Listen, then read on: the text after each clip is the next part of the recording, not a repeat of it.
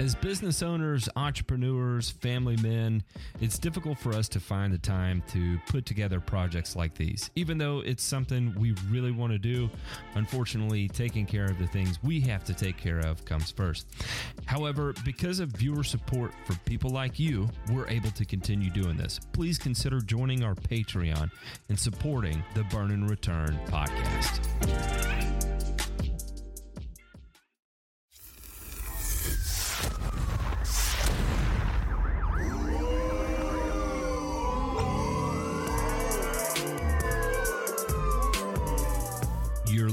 To Burn and Return, a weekly one hour podcast covering news from the agricultural and turfgrass industries.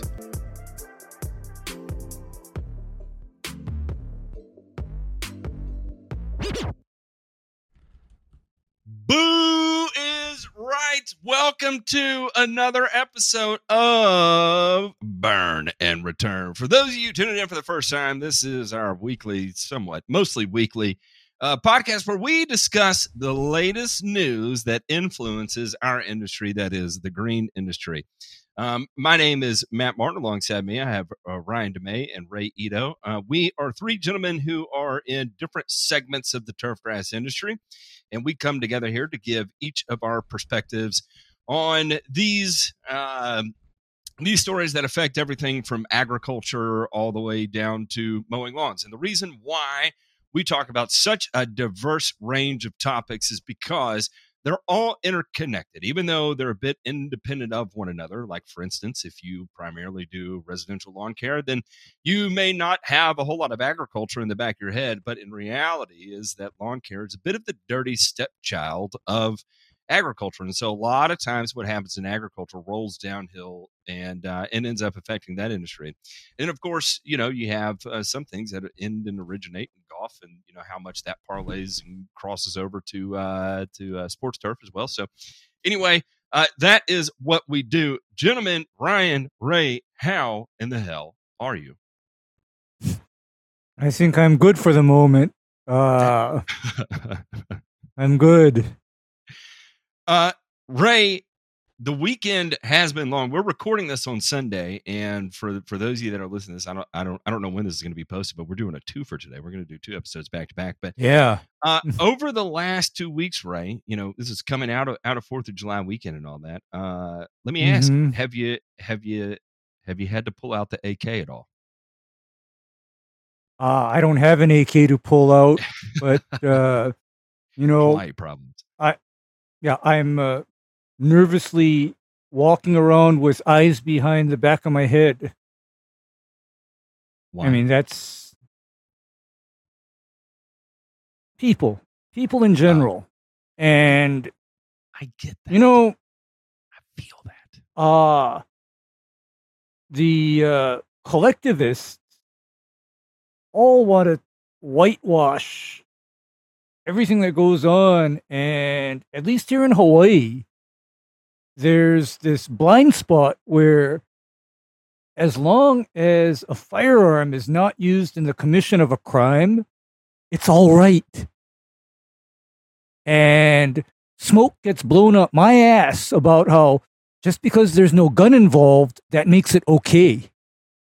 hey, keep keep the smoke out of Ray's rear end. I think that's something that we can all get behind there. We can all agree upon that no one in their right mind deserves to be blowing smoke up Ray's rear end.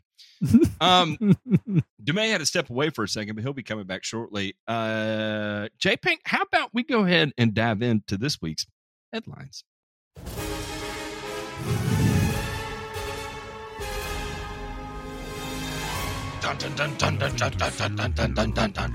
This is just the news.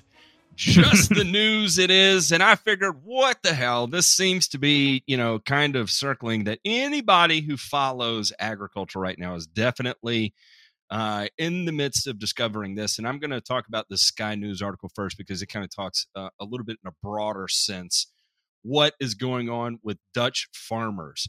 Uh, if no one is aware that there has been a uh, an economic policy that is that has been put forth by the government of the Netherlands, and a lot of this is coming at the recommendation of the World Economic Forum and Klaus Schwab and, and all the people who know much more than we do. Um, who was it? I believe it was President uh, Dwight Eisenhower who said that uh, something along the lines. This is not a direct quote, but uh, you know, summarized somewhere is like, you know, uh, the the uh, the pencil pushers could never understand the difficulty of of uh, of farming, right?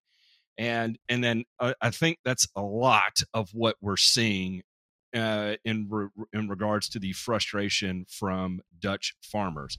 Uh, and so we'll start with this here, which kind of gives a highlight of it. It says uh, Netherlands agriculture and horticultural organizations, uh, White's Cinema, says there's a broad sense of frustration, anger, even despair amongst uh, farmers amid proposals for nitrogen reduction target plans. Farmers are protesting around the ne- Netherlands over the government's new policy, which would see the country slash nitrogen oxide and ammonia emissions by 50% by 2030. Uh, there's a map now outlining nitrogen reduction targets of 50% nationally, 70 up to 95% in certain areas. Mr. Sinema told the Sky News Australia. Uh, and imagine if you're a fifth generation farmer living on your land, making a living, being part of a local community, and you see a map saying that basically there's no future.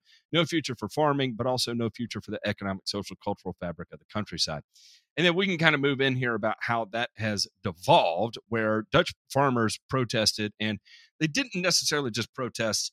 Um, you know, like standing out there with signs being like, uh, you know, hey, listen, you gotta understand we're farmers, help us out here.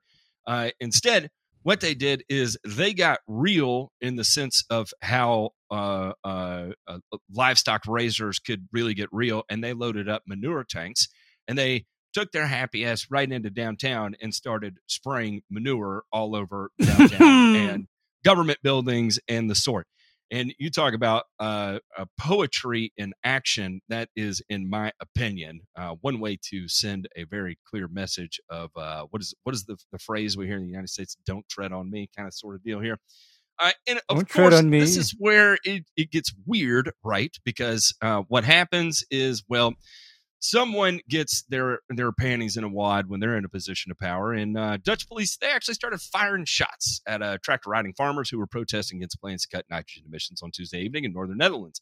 Uh, police said they were responding to a threatening situation when the farmers who were attempting to push past a blockade to get onto a highway in the province of Friesland started to drive their tractors into officers and their vehicles. According to the Friesland police, their shots hit a tractor, but no one was injured. Three suspects were arrested. So anyway, this whole thing here is going to be weird, and uh, and it's, it's something that is worth keeping an eye on. Now, as far as why the optics of this is so off is the timing, right? Uh, we're in the midst of uh, record inflation, uh, supply chain shortages that we've never seen before, uh, food shortages in developing and uh, and even developed nations that we've never seen before, uh, with more on the horizon. And so to bring this front and center right now uh, to the people who are, are, are probably most stressed right now because if there's there's pressure on anything it's going to be pressure on the energy sector and there's going to be pressure on the commodity sector uh, uh, agricultural commodity sector. So those two right now are definitely feeling uh, the, the impacts of everything that's going on arguably in my opinion uh, harder than the other industries. Now, you could say like uh, semiconductor industry is probably facing a pretty good one right now, but uh, uh, Taiwan seems to be getting thing out on, on time, but you know, there's the great fear of China invading Taiwan and how that ends up impacting you know the semiconductor. But we're not there yet. But where we are, where we are right now is indeed uh, uh, issues with natural gas, issues with uh, ammonia production. Uh, we have the potential of CF Industries, especially in Europe, CF Industries uh, throttling production because they simply can't afford the natural gas. Um, we have uh, Yara uh, over in that area who has throttled production because they can't afford the natural gas. Uh, we do have the big uh, urea plant out of Africa that is feeding uh, portions of this right now, but they're limited to uh, urea. They're not supplying natural gas. They have supplied a little bit of ammonia. Um, but I don't think they're at 100% capacity right now, and uh, and so you know it's it's it's a tough situation. So to come in and say, hey, look, in the midst of all this, where everybody's scrambling and freaking the f out, uh, by the way, we're going to go ahead and cut fertilizer or nitrogen, at least uh, uh, uh, where livestock is raised by I don't know fifty percent, and we don't like these areas that have been farmed for a real long time, so you know maybe seventy percent or ninety percent. And uh, and and again, exactly like the article said, if you're a fifth generation farmer, sixth generation farmer, and you see that, and chances are, if you've been around that long, you're one of the ones on the on the chopping block, and that is not a fun position to be in. So, boys, my question to you is. Uh, is this a positive thing? Is this going to be a net positive thing that is going to reset the world economy and bring us back to uh, a unified force that fights for the betterment of each other, the betterment for the planet, uh, uh, uh, uh better interpersonal relations between countries? Uh, or is this going to be something that is used as fodder to drive an even further wedge between us and them and all the other uh, types of things we see in the news right now that is purely politically designed to make sure everyone is as peak crazy as possible? what are your thoughts?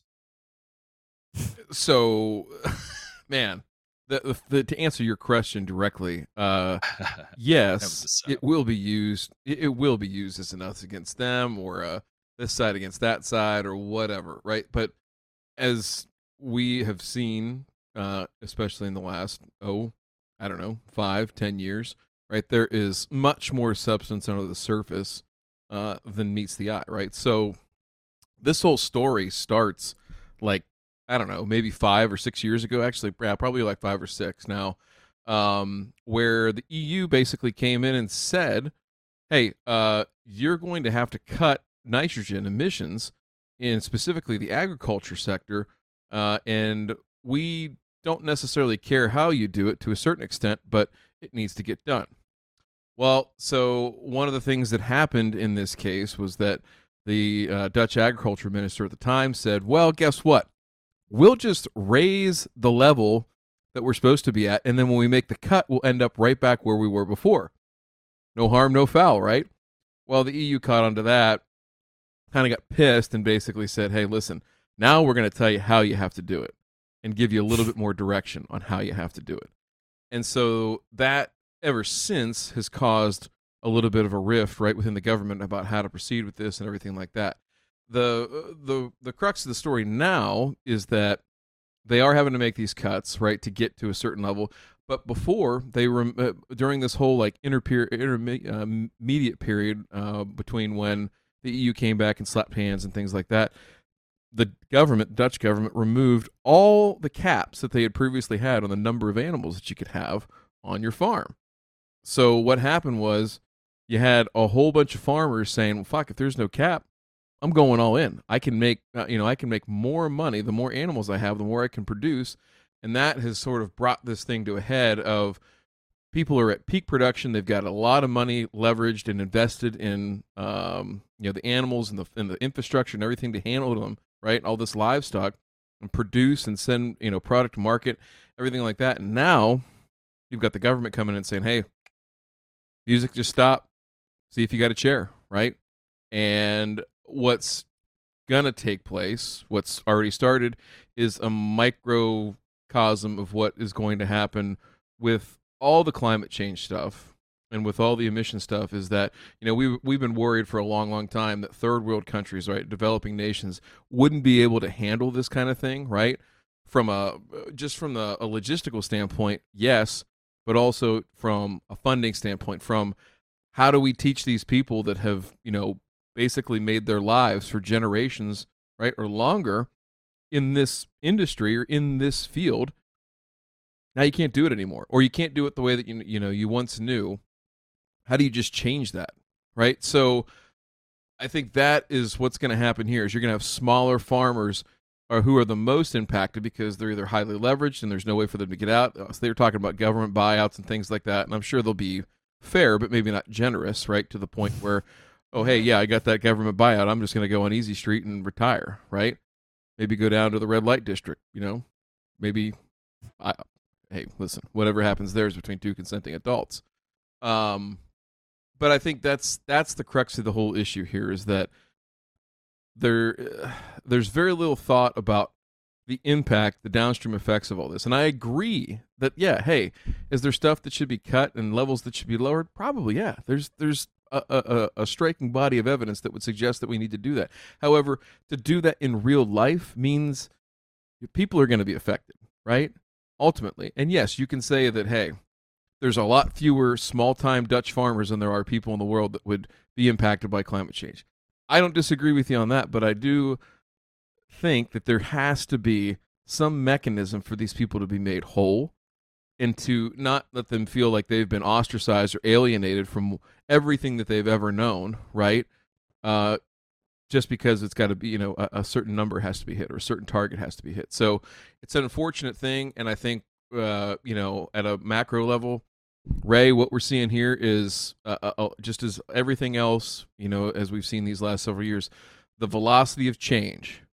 That is the problem. That is the crux of the entire issue here is how quick all this stuff is coming, at least seemingly, and perce- you know, and how people perceive it to be coming, and that's what's fucking shit up. And so I think the uh, the expectation setting that these politicians do is piss poor. I mean, let's be honest. If there's anybody poor at expectation setting, it would be like uh, I, I don't know. I can't. Uh, well, never mind. I was going to say some, something. I was going to do a callback from the from the pre-show, but uh, okay, you know, like girlfriend elected, that we watched on TikTok going to the sushi bar. Yeah, yeah. Well, elected officials, because you see, the elected officials listening to these uh, NGOs.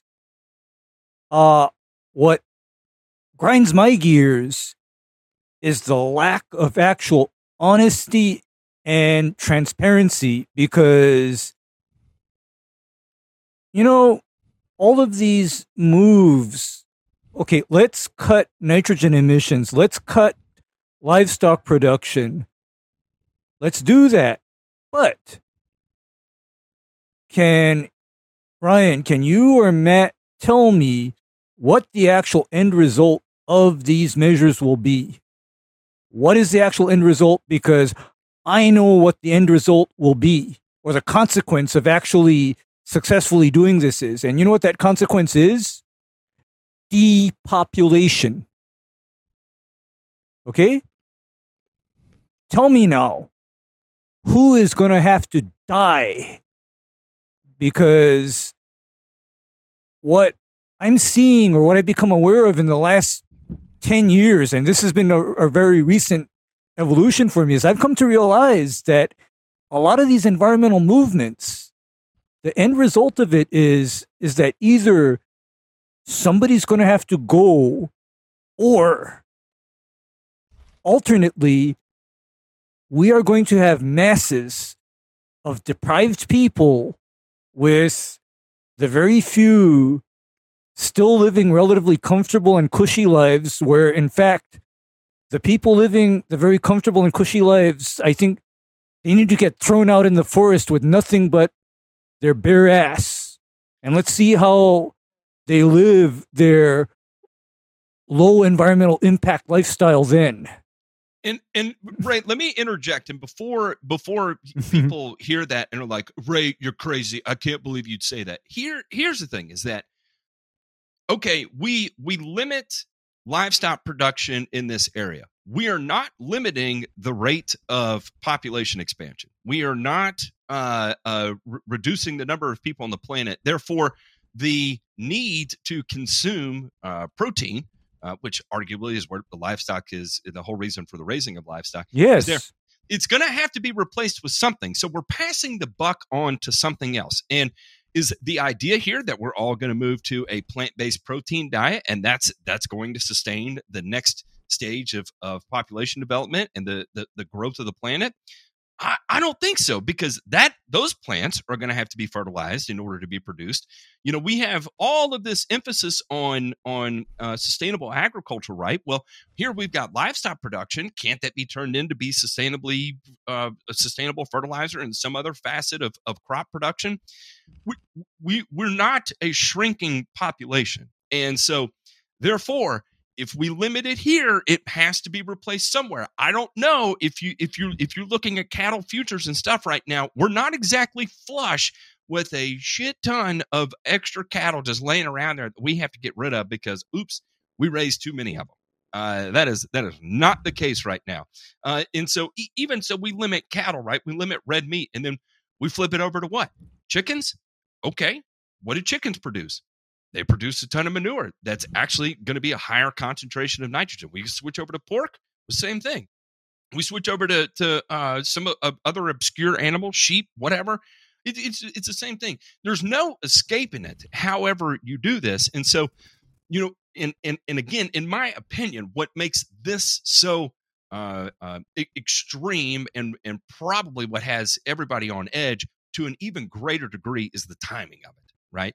Um, and, and, and exactly like you said, Demay, the velocity of, uh, of of which this thing is is is taking place, especially the optics of it taking place right now.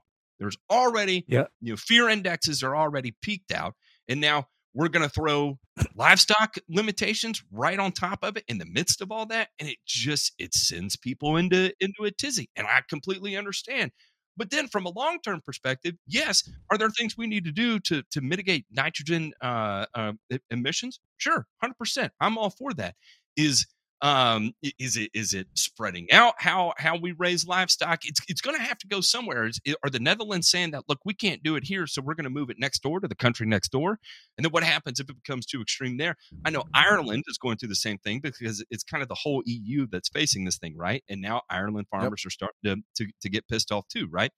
And and I, I, if I recall correctly, it's either sheep or lamb that they primarily raise there that's that's going to be called into question. So again, we're not really limiting the problem.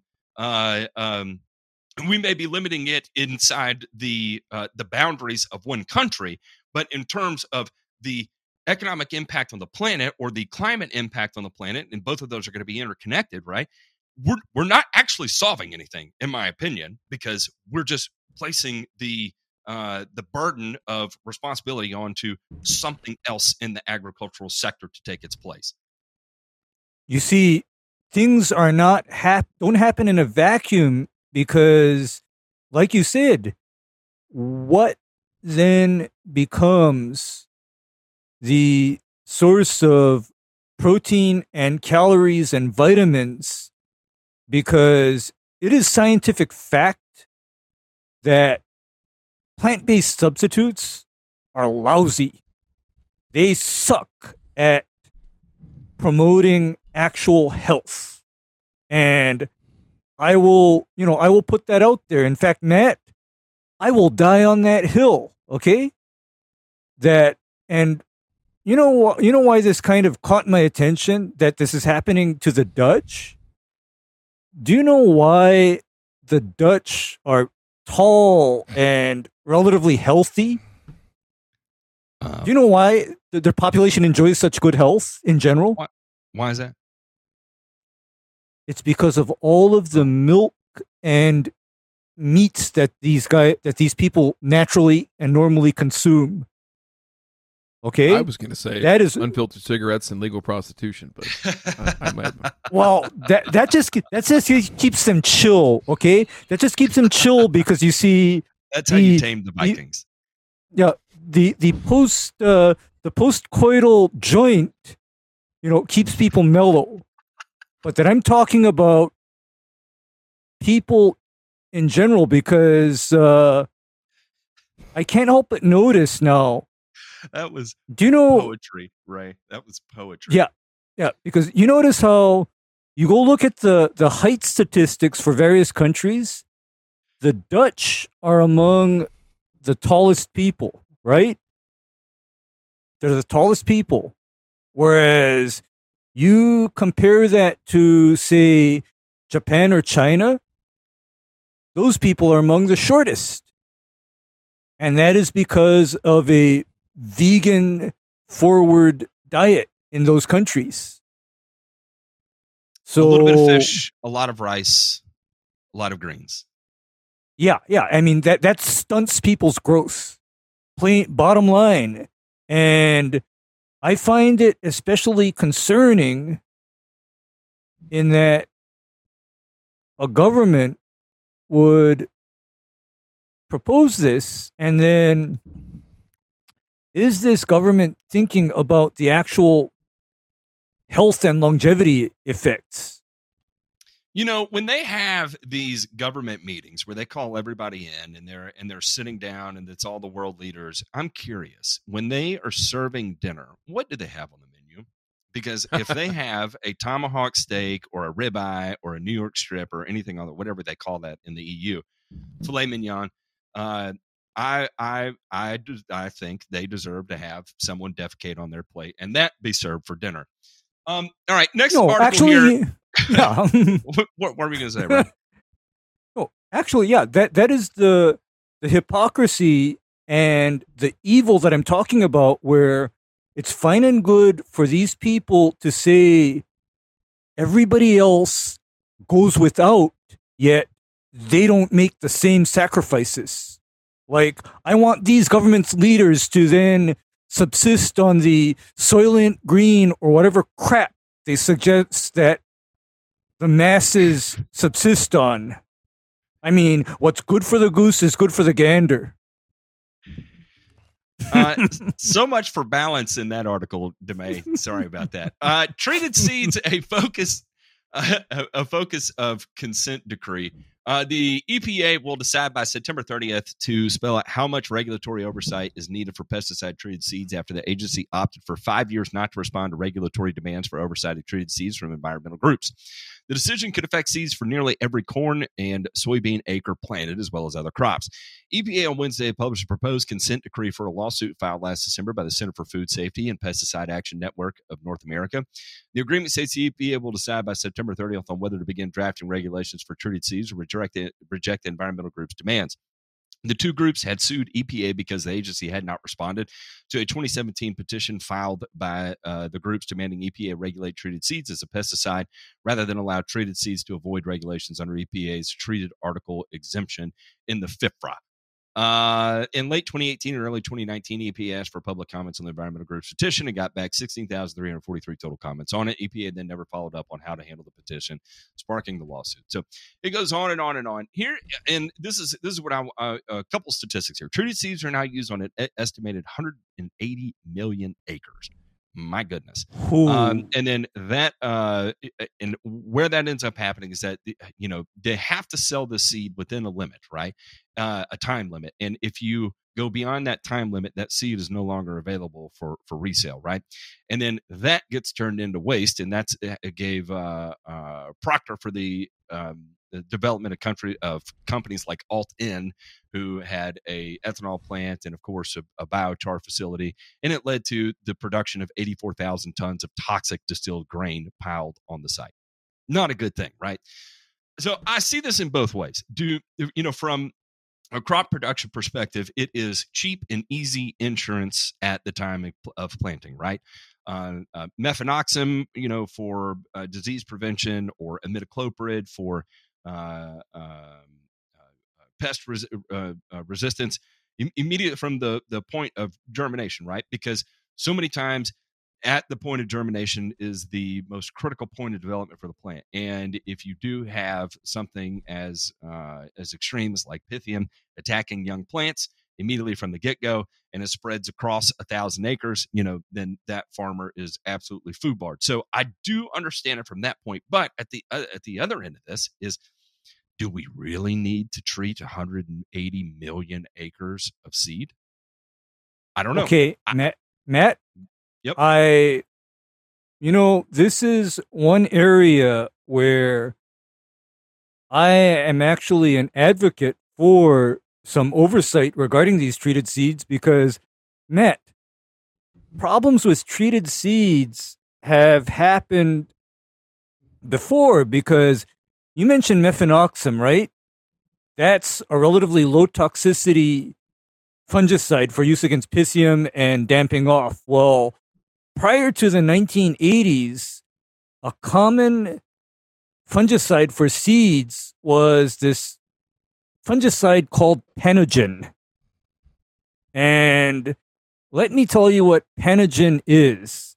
Panogen was the brand name for dimethylcyanamide mercury.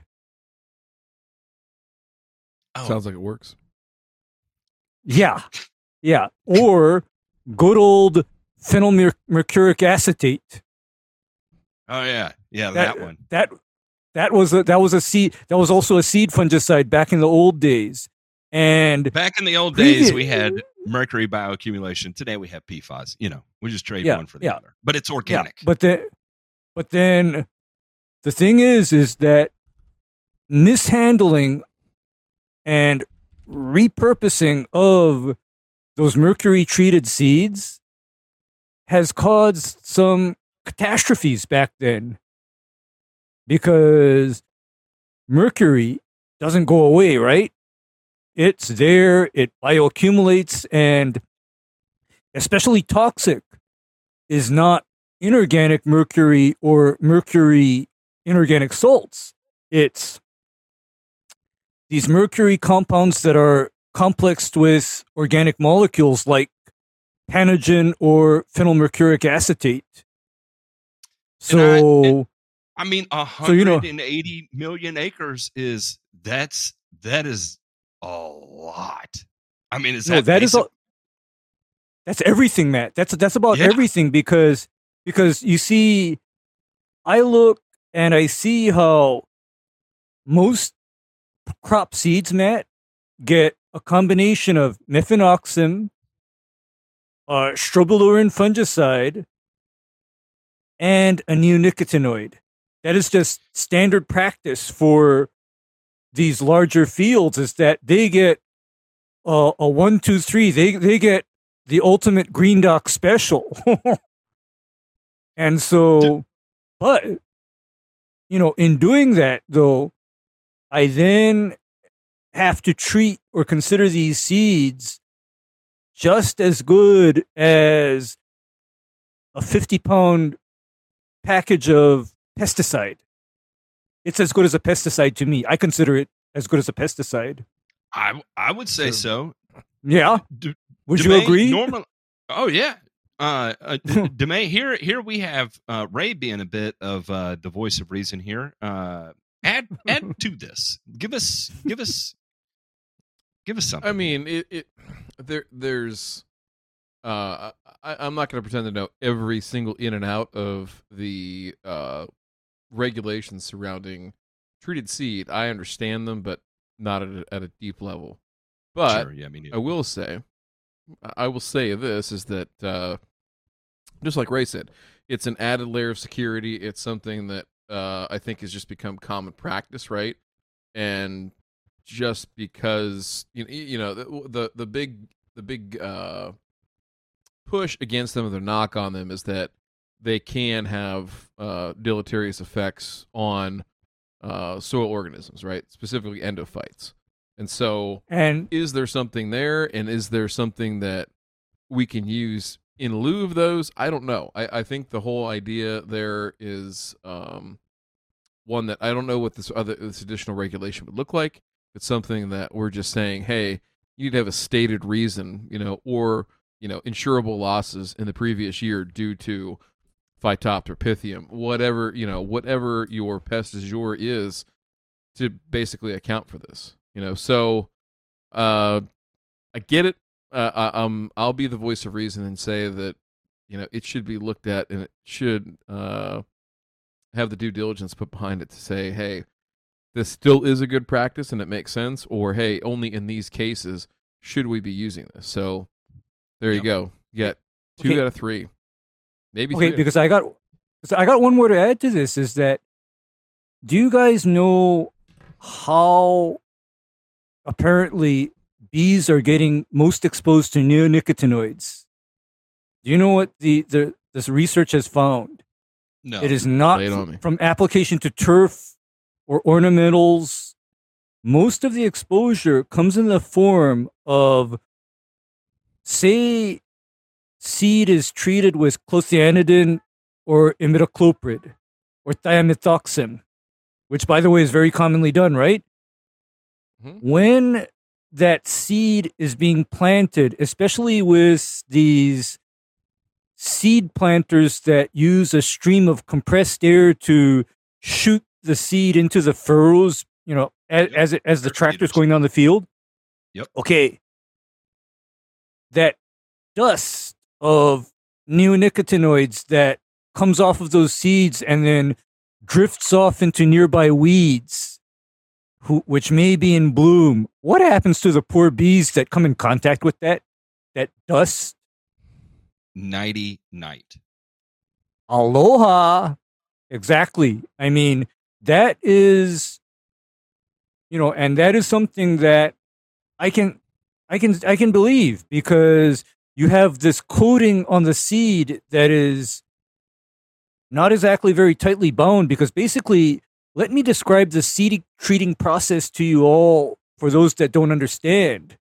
What they do is they have a concentrated solution of these insecticides and fungicides that gets sprayed onto the seeds and then it's dried and then it's bagged up and sold to growers to, who then use the seed to plant their fields but it is still, in most cases, just a slurry or a solution that is just sprayed on and then dried. So it's very possible for that product to easily knock off or flake off and become airborne. It's not hard. There's no doubt about it. Uh, we are out of time, but we'll go ahead and roll through this last one here. A Chinese company's purchase of North Dakota's farmland raises national security concerns in Washington. Uh, a food oh, manufacturer, Fufeng Group, bought uh, 300 acres of land near Grand Forks, North Dakota, to set up a milling plant. Uh, it is about 20 minutes from the Grand Forks Air Force Base, and uh, and it's not just the location to the Air Force Base it's what goes on at the Air Force Base that has people quite concerned, especially uh, people in the uh, in the uh, uh national defense uh, area, and specifically what the Air Force is doing there has a lot of unmanned drone flights and a lot of communication that takes place with space based assets, and so it has bipartisan support for absolute uh, freaking the f out about uh, the the proximity to it. So it's it's roughly. Oh, the guy who sold it, he said it's 12 miles away. It isn't like it's next door. And, you know, put it this way, the neighbors were super pissed. Uh, there and uh, the, the guy who sold the property to the to the company said, I've been threatened, I've been called every name in the book. How would they gain any knowledge of the base? It's about 12 miles away. It isn't like it's next door. Well, I mean, uh, hello, naive. Has, has, I mean, has 12 miles ever stopped uh, a country before from taking advantage of uh, of, of proximity. I mean, uh, it, let me let me ask you this: if if the border between Ukraine and Russia was 12 miles wide, do you think it would have stopped the invasion? Um, no. Anyway, it's it's an absolute asinine thing to to to pretend, you know, like oh, it's just 12 miles.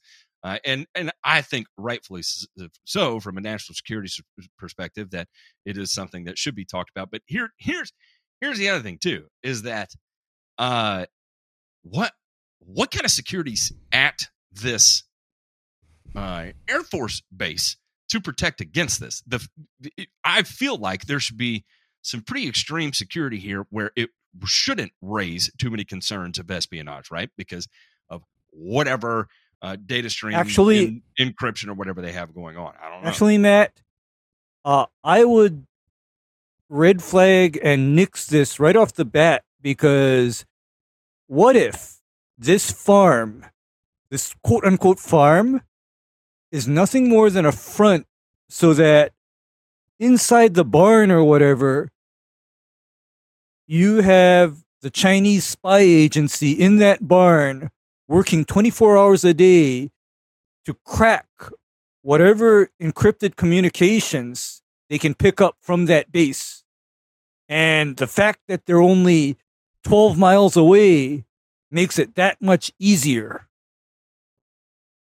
I mean, yeah, this this just is bad. Okay, this is just really really bad. It's like what because let me let me ask you this: Can you imagine a Chinese interest setting up a few miles away from Pearl Harbor, for example? That ain't gonna happen or in F Guam, no. or uh, you know, yeah, yeah. I mean, it's it would Hell no.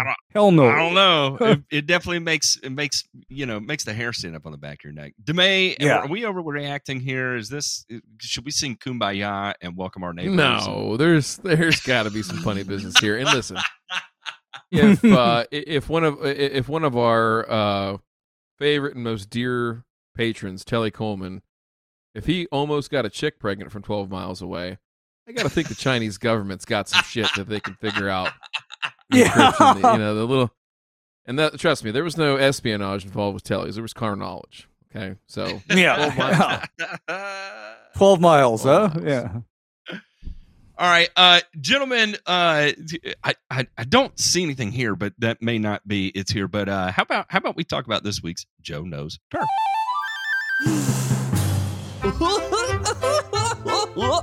Joe. Joe's Turf! Hi, I'm Joe. I'm gonna give you a bunch of accurate turf facts today because Joe. knows turf.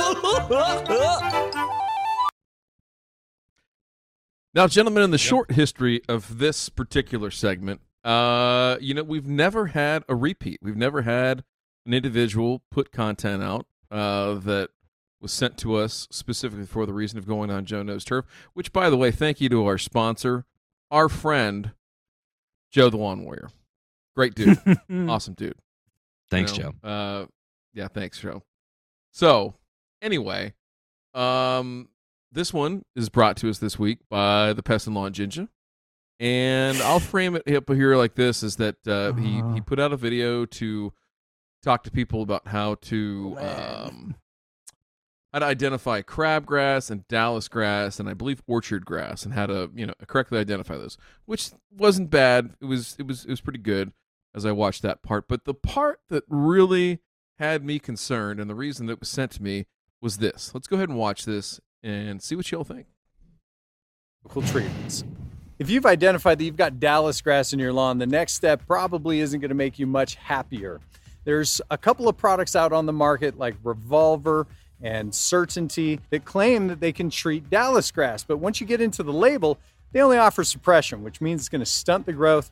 It'll appear to be dying, but then it's going to keep growing, and they want you to treat week after week after week. Now, the idea behind this is you treat it week after week after week to make sure that it doesn't form a seed head. When all actuality, you could have just dug it out, saved yourself a lot of time. Now, the other funny aspect about these products offering suppression is there's made mention of one that actually controls Dallas grass to combine with these other products, which is kind of weird. Wouldn't you just go to the other product? Well, the reason why people don't is because that product is only rated for golf courses and sod farms, but it's called MSMA. Now, the label does stipulate that it does control you gotta control. be fucking kidding me. Wait. DeMay. Oh my Just God. wait. All right. Sorry. Just sorry. wait. Keep going. Oh Keep my going. God. Dallas grass, and there's been a ton of people that have been very happy with it.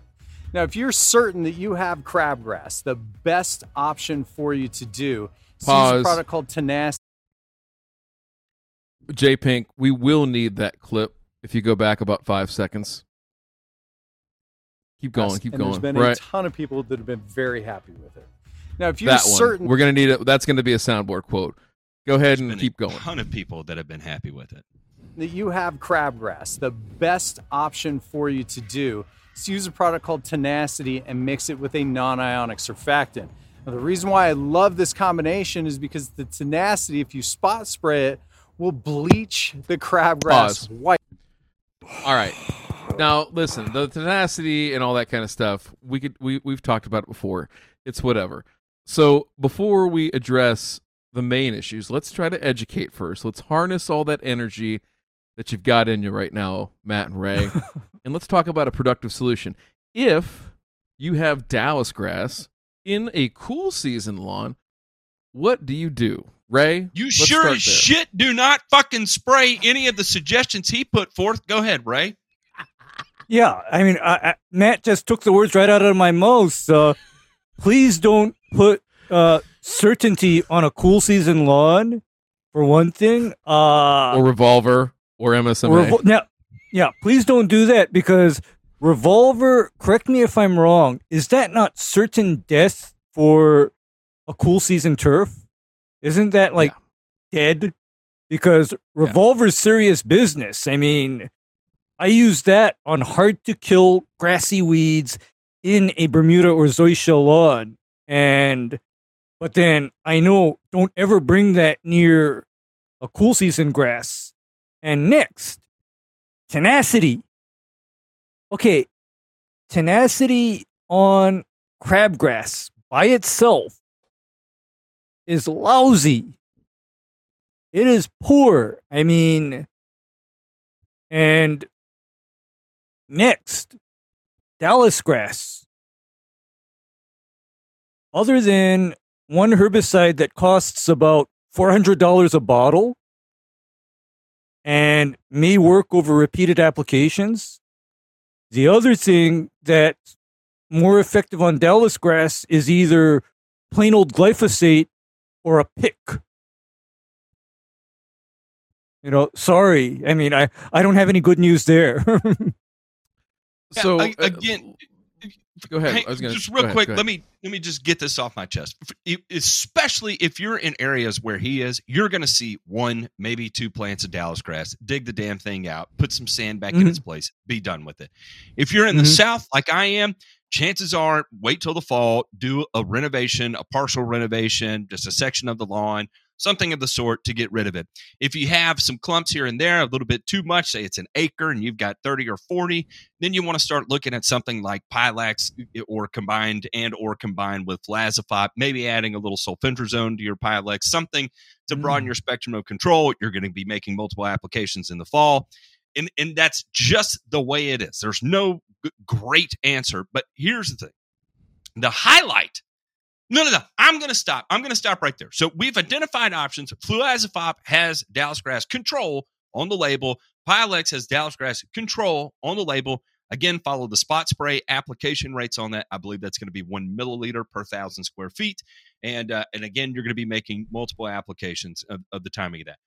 Where are you going with this, DeMay? Because boy, boy,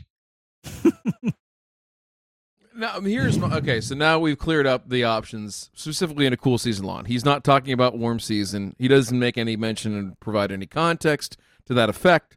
And so that's why I thought it was important that we address what the options actually are in a cool season situation. Now, with that being said, my question for both of you, as you know, just commentary in your own opinion, is why would somebody with a following of J Pink help me out here? Hum- 115 115,000 people watching this, right? Or they has the ability to watch this, subscribe. Would they put out content that suggests using chemicals that are number one, a not labeled for uh, the particular grass that we're on, number one, or number two that we're talking about chemicals that are specifically not labeled for anything in residential turf? Why would that take place? Help me out. purely for attention. There is no other reason that that would take place aside from attention.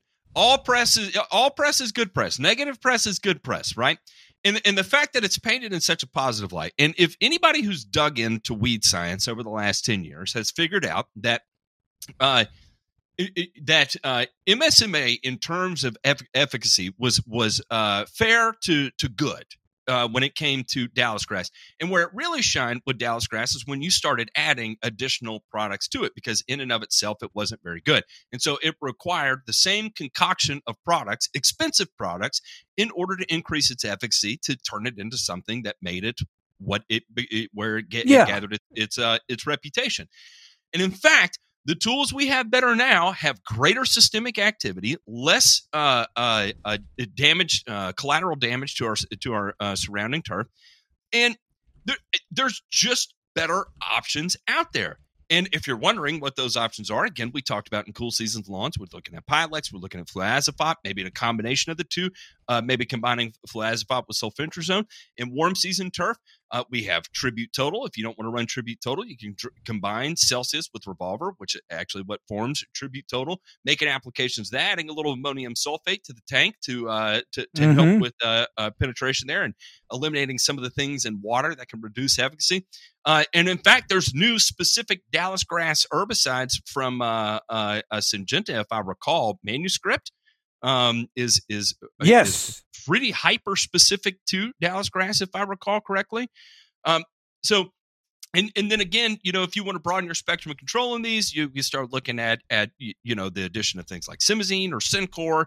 Uh, you know, if you're looking for for that extra uh, uh, smoke your ass uh, type of of burn and return application, which you know I don't think everybody on the show is a big fan of.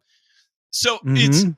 there's a certain amount of ignorance here that's on full-fledged display and but you you know what is that he knows i guarantee you he's been in this business long enough to know the ignorance of his statement including even the way he was talking about dallas grass control with certainty and revolver but he knows that it would generate a shit ton of negative press because he's mentioning the four letter word of the lawn care industry that is uh, uh, that that is MSMA, right? And so he wants people to to to to argue about it and get in the comments and leave comments and all this fun. stuff. I think it's better for us about it on video here. In fact, a video. I can't wait to clip up this Joe Knows Turf segment and just hurry up and roll it out. And in fact, I may do that tonight and go ahead and post it in as a prequel to the release of this episode, just to let people know the importance of one, why, uh, in, in my opinion, they should be watching us, and two, to go ahead and lay a little bit of discredit to uh, this cretin of a human being known as uh, uh, uh, uh, whatever his name is, the ginger. Hey, Matt, Ray, are you guys ready for dessert? Mm-hmm. Oh no. Go ahead, Oh, my Jake Pink. Slide down there, slide down there, and let's look at that description and the links therein, if we could please. oh, for No. Christ's sake. No way. Go down. Ray, Go down, Ray, go down. Ryan, Go down. Ryan, Oh, Ray, shit. Ryan. Oh shit. Hang on. Let me zoom in on this so I can see it. MSMA is for Zoysia, Bermuda, Bluegrass, according to the label, and a paid oh, link Oh, that's that's to Lablo. purchase it That's- oh my freaking goodness. to the Lablo, That's Lablo.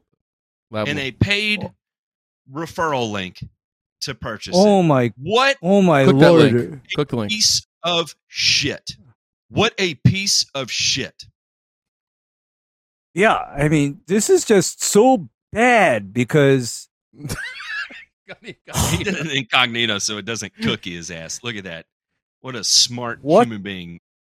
but what This is why I What love a Jake. piece of- he teaches what a- me this what a piece of crap. What a piece of crap because right here ah, cotton- golf courses, sod farms, and highway right of ways. And by the way, in most states except Florida, does not allow use of MSMA at all. I believe Exactly. it's pro- And it's the, prohibited. the other thing is, is that even uh, applications on golf course and sod farms is extremely limited to zone spray or spot spray only uh, Oh, uh, a- across a certain amount of square feet. It is not like you could just go willy nilly and tank mix this and just go Okay, make a because I just blanket ass application of it. no no, This I just had a con- yeah, this is horrible because all right. So and on top of that, I've used MSMA before, right? And my experience with MSMA as it's now touted on social media and the internet is that it's a lousy herbicide. It's junk. Again, it has this novelty in because of its Mm. use in the past, right? It has this novelty. And, and and I will say the fun thing about about spraying MSMA is that you would go spray it, and it looked like everything was dead. The lawn was dead.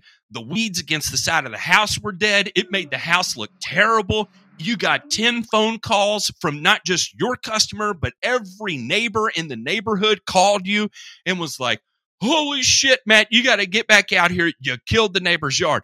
And then everything turned green again. And it was, and you felt, you felt like you were, uh, uh, uh, I don't I don't know a superhero or something because everything turned green again, and you had fewer weeds than when you did the first time that you sprayed it, right? But again, when it came to long term control, because you did that the first year, right? Well, guess what? You had to do it again the second year because it's a it's a non selective herbicide. For those of you that do not know, MSMA is a non selective herbicide. It is it does not target specific weeds. It targets everything. That's why if you put it on fescue, you're going to end up killing 90% of your fescue.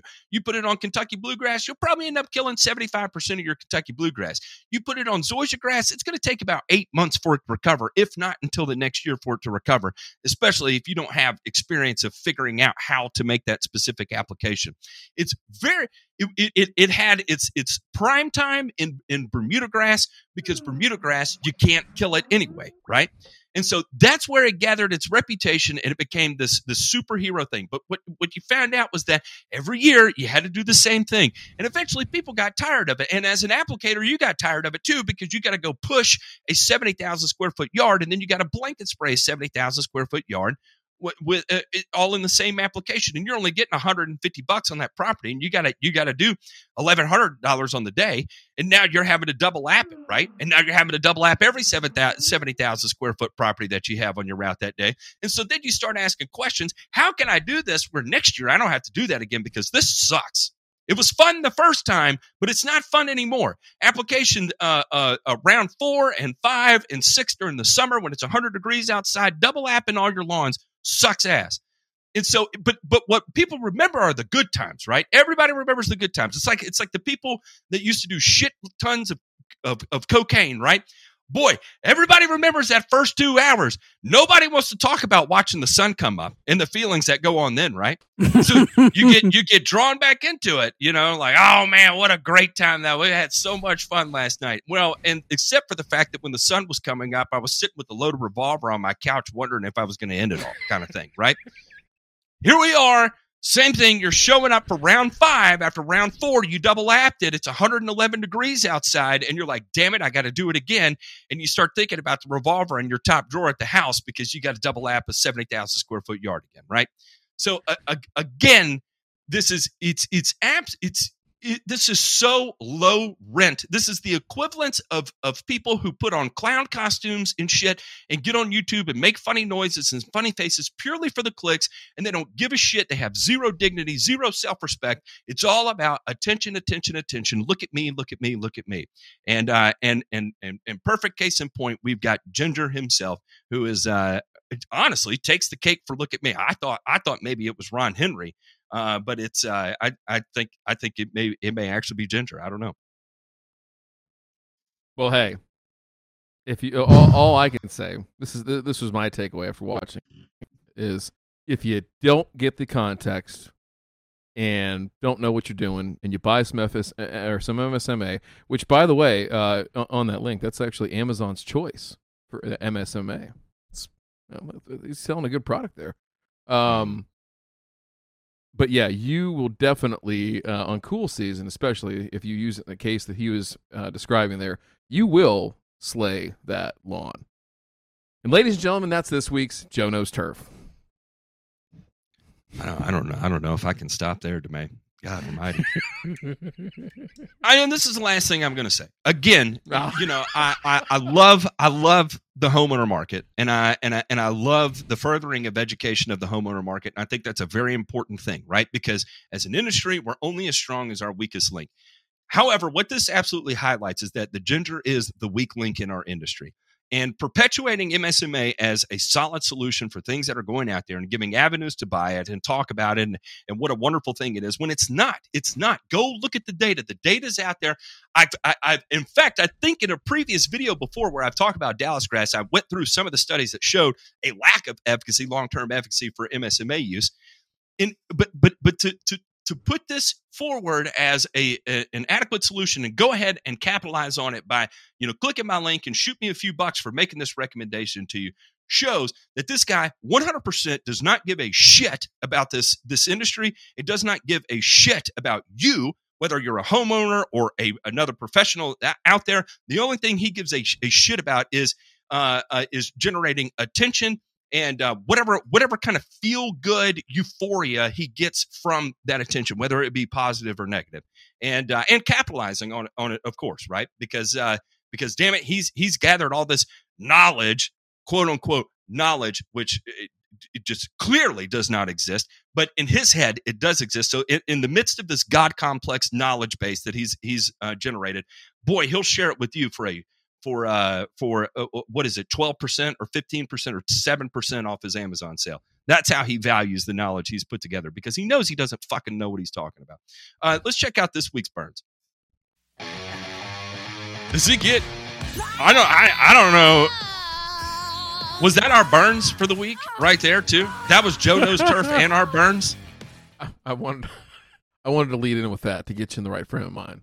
Boy, you did, didn't you? Uh, and I and now I feel terrible going right into this because I rant and then oh, yeah, this is not good. A damn good. a Mississippi man died of a heat stroke while mowing his church lawn. An 82 year old man in Sardis. By the way, where's Hungry Southerner? The, do you remember when we were talking about Sardis in the Discord one time, DeMay? I do. Lake Sardis. There's, let me tell you, there's been a, there's been a lot of people that have found the Lord on Sardis. and old man was was preserving this property to make sure that the next generation of teenagers got to got you know, got to have those experiences that brought them closer to the Lord here in Sardis, Mississippi, which is let me tell you, that's a hell of a place. If you've never been, I highly recommend you go. Um, shout out to, to my mom and uh, and the my my family in that area. Um, but but old 82 year old man here uh, was mowing the lawn at his church and died of uh, of heat stroke, and that is just absolutely horrific. And uh, stay safe out there. Yes, do not take this heat lightly, and especially if if you're uh, of of older age. It is it is no joke. Uh, and then we have another one here. My God, a landscaper killed in a DC road rage shooting linked to leaf blower. Uh, Jason Ford, 45, was shot in an act of road rage on West Virginia Avenue in DC, police say. His widow said a driver was angry about grass clippings blown onto his car. Jeez. What is the killing was over somebody blowing grass and him apologizing. Ford was supervising a crew doing uh, yard work in the Trinidad area when the grass clippings landed on a shiny black car parked nearby. The driver was angry. Ford apologized. A man who appeared to be a friend of the driver rode up on a rental scooter, scooter and it, he and the driver spoke. Uh, the crew left and was stopped at a, at a light on West Virginia Avenue. That's when the man on the scooter reappeared and opened fire, hitting Ford in the chest and killed a 45 year old man for out here grinding his ass off in in in one of the most d- difficult day-to-day industries that are that you know relies on the weather uh, and uh, and you have people like me who shit on mowing grass all the time and this guy's out here making it for him and his wife and his family and then somebody on a scooter rides up and and, and shoots his ass. It's just disgusting. It's absolutely disgusting. I, I, I, that's that's my only thing to say about that is like just uh, uh it, it, are we just more aware of this shit going on, or is it is it getting worse? That's my only question. Okay, I don't know. I think I, I don't know the I, answer. I think in most cases, this is more about we're just getting more aware. But you know, I counter this with this idea of, you know, if I am facing nutty people that can't keep their fucking hands to themselves and also cannot, you know, restrain themselves and think that the answer is okay, uh, I'm mad at somebody, so I'm going to open fire, which, by the way, that is just, to me, horrible. And it's horrible to me because Okay, two things. Just because you're angry at somebody doesn't mean you put hands on them. And it sure as fuck doesn't mean that you shoot them either. Okay? I mean, and the fact that people would. Okay? Because here's an example of whitewashing Matt and Ryan here in Hawaii, if you blow debris on somebody's shiny black uh, car, you'll probably get maimed. And that will be whitewashed. Okay? Sad stuff, man. That's why it's in the burns. Yeah, that's Um, what, this is horrible. and and let's let's let's keep up the the the overwhelming lack of uh positivity here where a uh, a CU student in Louisville Colorado student has thousands of dollars of lawn equipment uh stolen. Um thousands of dollars worth of his lawn equipment uh Jaden uh Kazan uh Kazantsev uh it was swiped leaving him with little option other than renting tools until he can save up to replace the stolen property. Um man, the guy started when he was 12 years old using his family's lawnmower. Once he turned 15, he started taking the job more seriously. He saved up cash, bought a truck, trailer, new lawn equipment, and now at 19, he's got six employees and been paying his way through freaking college at the University of Colorado in Boulder. And you know what? Last Saturday, some of his crew parked one of the trucks along uh, with uh, some of the equipment in a Louisville neighborhood. They left it parked where it's always been parked. It's been parked there for years with no problem. When the crew returned Monday morning, he said the truck and all the equipment with it were gone. The equipment total is 15 grand, more than what the truck is worth. Gosh. He filed a police report and all that, and uh, the the truck showed up Monday night, but none of the equipment was there. Lawnmowers, weed whackers, gas cans, blowers, trimmers were all taken. Uh, I know they don't know my story, and it wasn't personal, but why? It causes so much pain to have your stuff stolen. Uh, additionally, he's been checking on websites to see if he can find it. Five days a week, 20 lawns a day. Uh, even if I have to push it back two days, it's like 50 lawns I have to catch up on. And that that's the thing that, you know, and from uh, uh, a, a service provider perspective is it's one thing to have all your equipment stolen, but then you still have customers you have to service. And then you start calling, you're like, yeah, uh, my equipment was stolen. And they're like, yeah, but my grass is like nine inches tall and they start calling around to have somebody cut it and you're not going to find anybody to cut your lawn one time. They're going to be like if you want me to cut my if you want to if you want me to cut your yard you're going to have to sign up with service. Now all of a sudden the kid's going to start losing customers left and right because he's got no other choice because because he's not going to be able to get out there and then that's the real impact that has on this kid's business who is a uh, a, a, uh, a, a contributing member of society at 19 paying his way through college out there grinding again in a in a very thankless environment and uh, and then this shit happens um i don't know if this kid has a gofundme i'm gonna i'm gonna google his name It's on the link. It's on the no. It's on the on the uh the link there is it or the the news article at the bottom of the news Oh, article. oh Yeah. my. Oh, oh perfect. my. Okay. Uh, if if anybody if anybody's of the means to be able to do this, show this kid some support and uh, and and help him get his business back because uh, you know what uh, the you know again this is, this is the future of the green industry right here and uh, you know a 19 year old kid out here getting it done the best he can and uh, and so if you're of means to be able to do so show show show a boy some love here and uh, help him help him get back on his feet because this is the kind of shit that drives people out of business and that's the unfortunate part of it.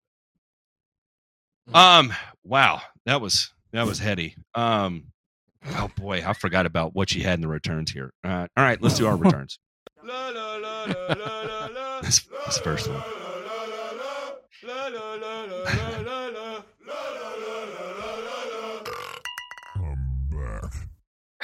our our first return here, uh, DeMay listed as return as I. I is this? Is listen, this it's a, it's a callback. It's a no, it's a callback from uh, uh the the like what, what is it? Kut and Kill is the uh, lawn care company up there in uh we'll just say the greater South Dakota area, and uh that was the group. Uh, JP, you want to pull the article up? We- We need to see this. Uh, we need to see that picture. Go down there a little bit. So, oh, listen. yes. Now, Ray, you got to understand a couple of things here. Number one, I'm not. Uh, this is just real talk right now. Uh, you know, if you think I'm dogging them, whatever. I'm sorry. I'm just real talk. They get uh, an F for uh, spray coverage, right? Spray pattern, without a doubt. not Yes, very good. Yeah. But li- listen, the Matt, the density of this route, that's an A plus. That's a winner. Look how many houses in a row they've got right there. You know, Yeah. Yeah. you're gonna make your thousand However- bucks in a day and go home real quick. Mm-hmm. yeah, However- you're home by three. However, Matt, I mean, you know, here's something that people need to understand. You know, when you sign up for general liability for your business, there's often a little exclusion, sometimes in fine print, on that GL policy. And you know what that little exclusion is? Your insurance If you have, doesn't oh, go ahead. Your insurance does not cover what they deem acts of negligence. So if I were to go out I mean, all you got. and and and mistake uh say you know Ornamec for super trimec and go out and spray lawns and everybody St. Augustine and Bermuda goes bye bye. Uh my insurance company will say, sorry Ray, uh that ain't covered. that ain't covered. I mean, it's your fault, your negligence for not reading the label before loading the sprayer. I think if you looked at this photo and said, Mhm. "Hey, without knowing any context, what does this look like to you?" I would say negligence. Now, moving down here into the article, uh, you know, basically, Kut and Kill will no longer provide mowing and fertilizer services, according to an email sent from Kut and Kill to its customers earlier this week. The email informed customers that Kut and Kill would no longer provide services including mower, fertilizer, trimming, rock bed maintenance, and roundup effective July 1. Owner Tate Eining said that in the email, this is because of an employee shortage and issues caused by the chemical accident this spring. Cut and Kill will still provide other services and repair the lawns affected by the chemical burn, Eining said. Other Kut and Kill services include sodding, irrigation, landscape, and pest control. A total of 302 properties around Sioux Falls burned up in early May from a weed control application by the Harrisburg based co- company. The insurance provider for the company said they will not cover the damage, as you alluded to, right? Mhm. Mm. Mhm. Argus later reached out Hmm. to Eining for further comment and confirmation, but have not yet received a response. So listen, uh, it, tough, tough situation. I feel for them. I'm sure no, nobody woke up and was like, "Hey, man, I'm gonna go spray some lawns with the Roundup today." Like uh, that didn't happen.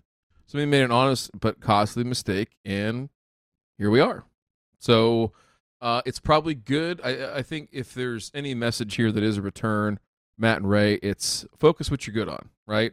And maybe they got out over their skis on this one. Maybe who who knows, right? But not having quality employees and still trying to get stuff done that could have these type of consequences is never a recipe for success in business, right? Uh, just like you know, you don't want to have people working in your fertilizer plant that are okay with removing their hand because they think they can get a fifty thousand dollar check.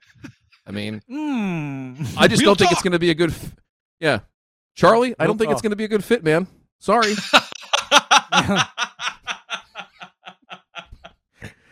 You're going to end Uh, up like Chubs on Happy Gilmore. Ooh, you. anyway, Get those leeches. Anyway. I'm not getting good circulation, uh, which is actually what they had to do. Uh, Florida man tries to flee deputies on a riding lawnmower. Uh, why I put Oh, this in returns or whoever did, I don't know. oh, I put Um, I, I did. Listen, I just put this in there because listen, you got to admire the confidence. Whatever this gentleman was on, or whatever he was doing prior to, you have got to admire the confidence for him to say it either out loud or in his mind. You know what? man, I'm gonna run away from the place down this here Ryobi electric mower. Or he, he he could have. What do you what do you think? I don't know if they have a picture of it. But if we had to guess, I'm gonna go. Oh yeah, he lo- he he definitely purchased a Sears Craftsman mower, probably at a yard sale somewhere. And oh, we got body cam. Oh, they had a gun too. Probably not. Yeah. Who knows, Matt? Have- Maybe, Who just maybe, the this guy probably ripped off or stole the mower that he escaped from authorities Could from. I mean, Could have been. He's he's got a history of doing things like this. Uh, oh, uh, and Yeah, he he if? also had a pipe that contained methamphetamine because there's nothing that says I'm going to run away from police on a lawnmower like a meth induced haze. Uh, Mobley had gotten away from authorities back in early January when he drove into a swamp along the Yellow River as deputies tried to talk to him about a forty thousand dollars stolen boat. Uh, he was Oh, allegedly God. on the boat when deputies arrived, but dove off the side and disappeared not in my the swamp boat. to avoid going to jail. Yeah, I was. I'm just. It's not mine. all right. Uh, and then he had used heavy machinery to cut a hole in a metal building in order to steal the vessel. Uh, so the, uh, the guy, the guy's not a good guy. He's a meth head, and uh, and he's of course he's toting a gun around in that scenario too. And uh, he, he may, it looks like he may have used this John Deere to try and escape. I don't know if you saw that picture, but it is a John Deere with the uh, the uh, airless tires. Is it the Never flats? The Flats? tweel. Oh, he's got the tweel. yeah, the The Tweels. Tweels. Yeah. The Tweels, yeah. Okay. So I mean, uh, what what do the what do those do in transport mode? You probably got what fifteen miles an hour, Yeah, you probably yeah, you probably get up and go. but I mean, geez. I don't I don't I know would've what police officers are driving this day. But I mean, eight, 18 miles, eighteen miles. An I hour. You would- got a, I'll you got a you what, thirty horsepower really- motor on that twenty five. really would have loved to see a uh you know, especially with that roll bar down, would have loved to see the dash cam video of them doing a pit maneuver on this guy. That would have been special. uh, let's check out this week's mailbag. You've got mail. Um, this first one that we have from Adam here. He's got a Bradford pear, and suckers are Oh. always showing up. How can I get rid of them for good or temporarily for a while? Uh, thank you, sirs. Uh, in my opinion, uh, this is a super easy thing to do. Is um, uh, just cut cut the damn thing down, and uh, and then uh, triclopyr drill and triclopyr the stump. Uh, otherwise, you you're just going to mow it and mow it and mow it and mow it, and you can spray the suckers with triclopyr, and they're not going to do anything. Uh, so uh, cut that damn thing down. Do Y'all have any other opinion on that? okay. It's an invasive of this species for a reason. Yeah, I know of this product called Sucker Stopper, and it's intended to be used on suckering trees where you apply it to the cut after you've chopped off the suckers.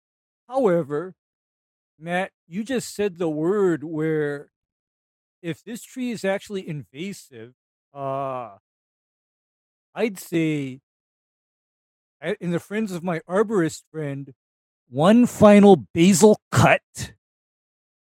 And then I'm going to get funny and say, I want crossbow. Ooh, wow. I I want I like it. crossbow.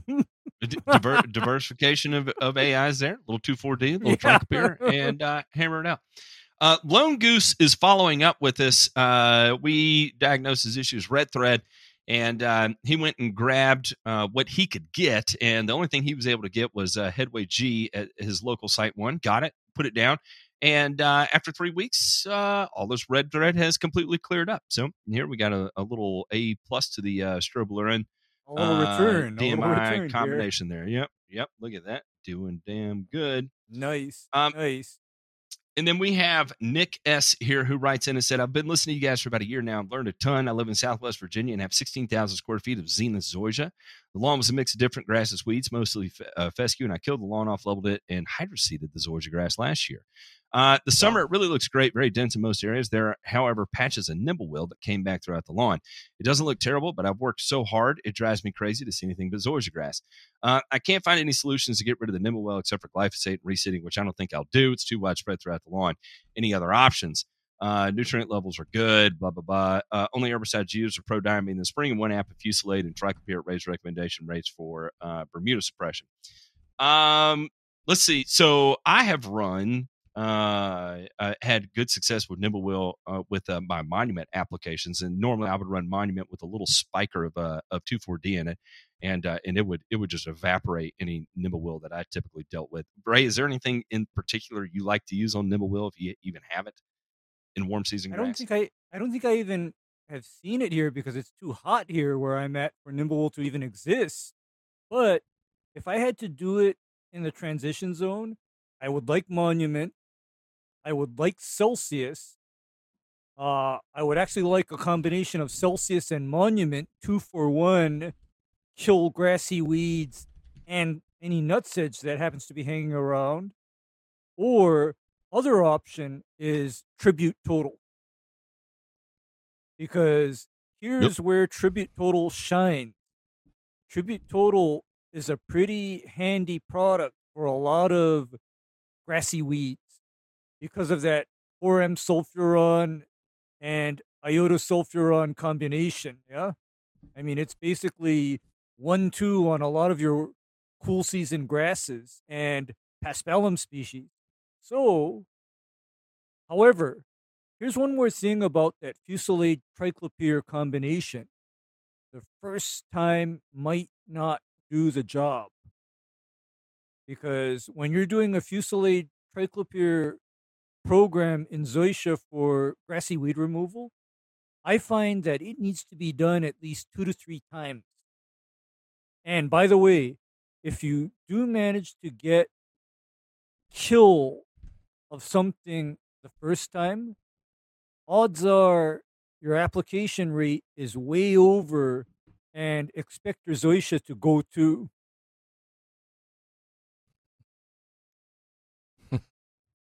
Yeah. Oops. Yeah. Whoops. Exactly. Uh, so bye bye I hope- MSMA. How about that? Uh, th- it's, uh, Busy Bees also says metsulfuron methyl. Uh, he's had success with um, with that as well for uh, for Nimble. Hmm. Uh, gentlemen, we are going to get the hell out of here and let the uh, and let the patrons name this episode. I want to thank everybody for tuning in, and gentlemen, thank you for joining me. And uh, DeMay, I I got to give you a big, giant, sincere fu for this week's Joe Knows Turf. That was um, absolutely perfectly executed, sir. Perfectly executed. So Uh, bad, Ryan. and for those of you that don't know that the patrons are watching live right now and uh, we, we got a two for this week so we're going to roll right into the recording of the next one coming up on thursday we have thursday thursday we have elevated lawnscapes we have cam who's coming back to talk to us about what he's got going on this year. So if you're around tune in for that because that's going to be a fun one. We'll get some updates what's been going on across the year and uh, and hey see what's going on. Y'all take it easy